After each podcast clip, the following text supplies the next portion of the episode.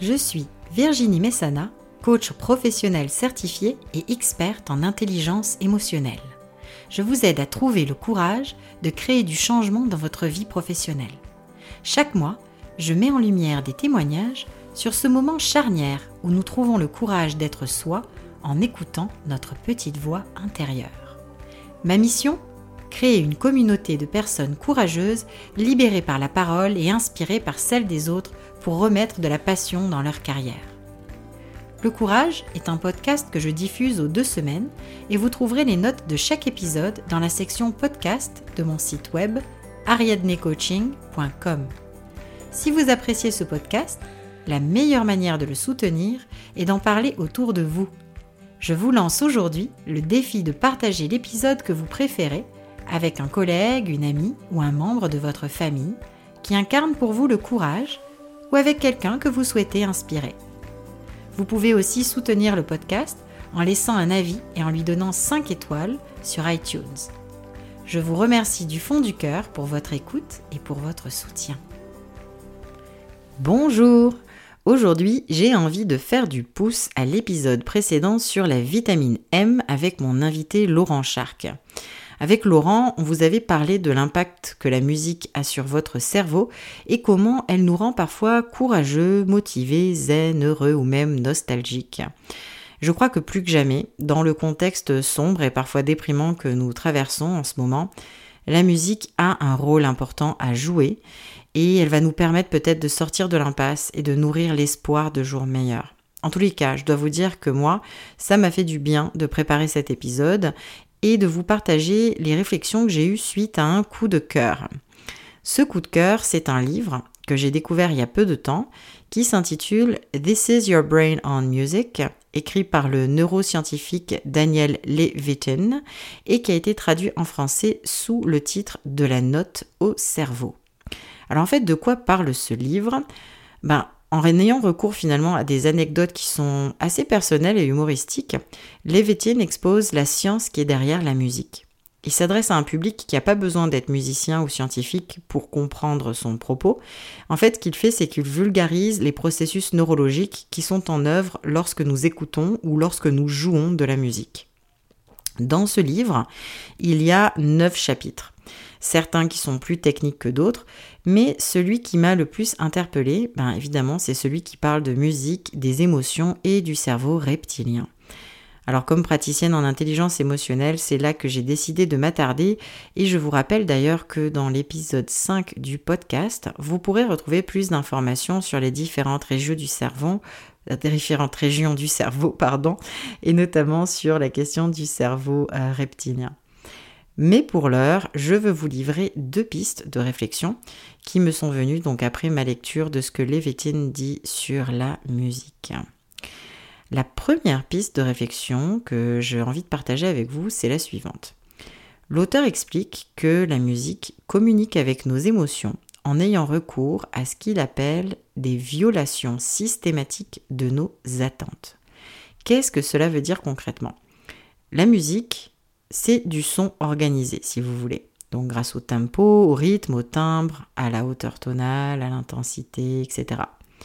Mais cette organisation, elle doit inclure des éléments imprévus ou surprenants, parce que sinon elle devient robotique ou émotionnellement plate, donc euh, sans intérêt.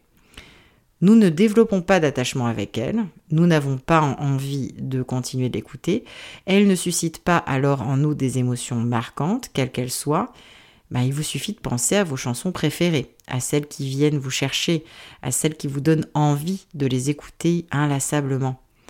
Bah, ce que j'aime dans cette euh, réalisation toute simple que partage l'auteur, c'est qu'elle nous pousse à revoir notre relation au changement ou à l'imprévisible en général, et pas juste dans la musique. Nous avons parfois peur du changement et de l'incertitude qui l'accompagne. Dans mes conversations en coaching, il arrive souvent que cette peur, en fait, devienne un vrai frein à postuler à un nouvel emploi ou à quitter une situation qui ne nous convient plus. Mais ce que la musique nous dit, c'est que pour stimuler, pour créer de l'intérêt, pour vivre des émotions vraies et impactantes, on doit sortir du prévisible ou de la zone de confort. Il n'y a aucun intérêt à rester dans un schéma qui est connu et répétitif. Et si on applique cette réflexion au travail, Lorsqu'on reste quand même dans ce schème qui ne nous convient pas ou qui ne nous rejoint plus, alors, pour ne pas se sentir enfermé, qu'est-ce qu'on fait? On se retrouve à adopter des stratégies d'évitement ou de décrochage, comme la fameuse procrastination. Comme nous pourrions décider de faire autre chose lorsqu'une musique ne nous stimule pas, ou lorsqu'on décide de baisser le son pour se livrer à d'autres activités? Donc pensez-y bien.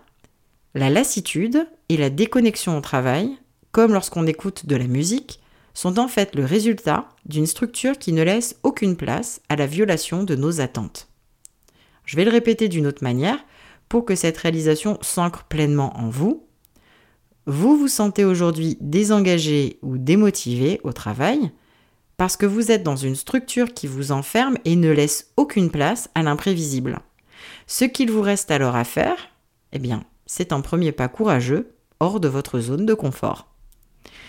La deuxième piste de réflexion, qui naît de ma lecture de Levitin sur la musique et que j'ai envie de vous livrer aujourd'hui, c'est la suivante. La musique stimule toutes les régions de notre cerveau. Lorsque vous écoutez de la musique, le son voyage le long du nerf auditif vers les régions du système primitif du cerveau, qu'on appelle aussi le tronc cérébral, puis vers les cortex auditifs qui sont de part et d'autre de votre cerveau. Alors le cortex auditif primaire, qui est du côté gauche, décode chacune des notes, tandis que la mélodie et le rythme sont perçus par votre cortex auditif secondaire, qui est en fait du côté droit. Mais en fait, il y a d'autres régions qui sont aussi stimulées. Quand le rythme est simple au point d'avoir envie de le suivre, par exemple en tapant du pied, des régions additionnelles du cortex entrent en action, des parties des cortex frontal et pariétal gauche, et le cervelet, ce petit cerveau en fait qui est responsable de la coordination des mouvements. Et tout ce décodage des sons se fait par le biais de régions auditives du lobe temporal et de l'hippocampe qui est le centre de la mémoire. Écouter les paroles d'une chanson sollicite aussi les centres du langage, dans les lobes temporal et frontal. Lorsque vous jouez de la musique, on peut aussi penser au rôle que joue le lobe frontal qui est associé à la planification et à la structure, ou alors au cortex visuel et sensoriel pour avoir le feedback tactile en fait de l'instrument ou pour la visualisation de la pièce à jouer. Enfin, les émotions suscitées par la musique impliquent le cerveau reptilien et l'amygdale, dont je vous parlais dans l'épisode 5 du podcast. La complémentarité de toutes ces régions du cerveau, lorsqu'elles entrent en relation avec la musique, montre notre très grande neuroplasticité. La neuroplasticité, en somme, ben, c'est quoi? C'est la capacité de notre cerveau à adapter sa structure et ses fonctions selon nos expériences. Notre cerveau, il est en constante évolution et il se modifie en fonction de nos actions, de nos apprentissages, de notre environnement, qu'ils soient positifs ou négatifs. Donc si la neuroplasticité est évidente lorsqu'on l'observe dans notre relation à la musique, dites-vous bien qu'elle peut être mise au service de n'importe quelle autre expérience ou apprentissage dans votre vie. En fait, on crée de nouvelles connexions neuronales tout au long de sa vie. Et la beauté du modèle EQI que j'utilise en coaching de carrière et de vie, ben c'est de considérer qu'on peut justement augmenter nos compétences en intelligence émotionnelle d'une manière qui est concrète et mesurée. Alors que vous continuez à vous instruire au cours de votre vie, sachez que votre niveau d'intelligence cognitive ne change guère dès que vous dépassez l'adolescence.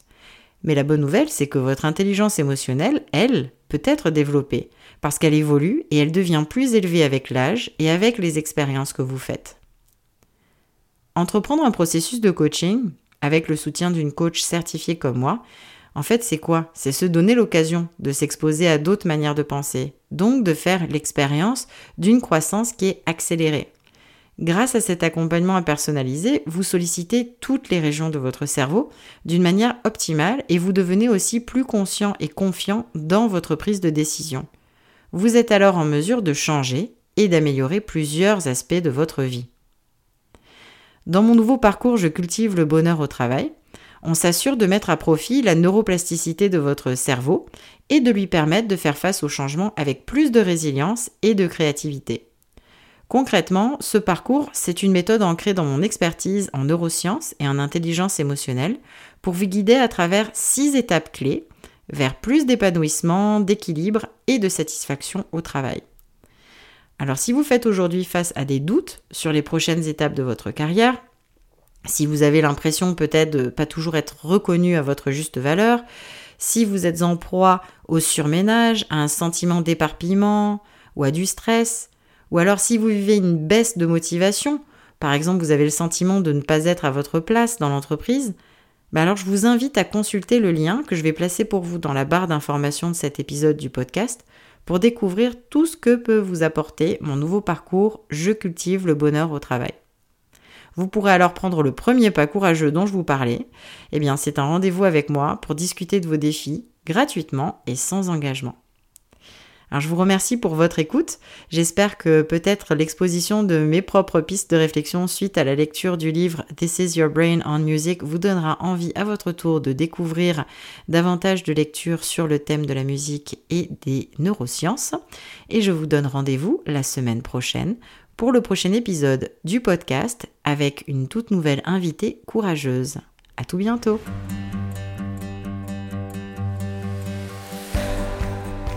Merci pour votre écoute aujourd'hui. Rendez-vous dans deux semaines pour un nouvel épisode.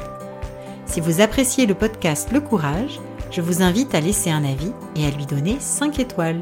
C'est la meilleure manière de le soutenir et de lui donner de la visibilité. Et si vous voulez aller plus loin, vous trouverez dans les notes de l'épisode le lien d'inscription à ma newsletter. Je vous enverrai une fois par mois des astuces et des ressources pour vous aider à vous connecter au courage et pour passer à l'action.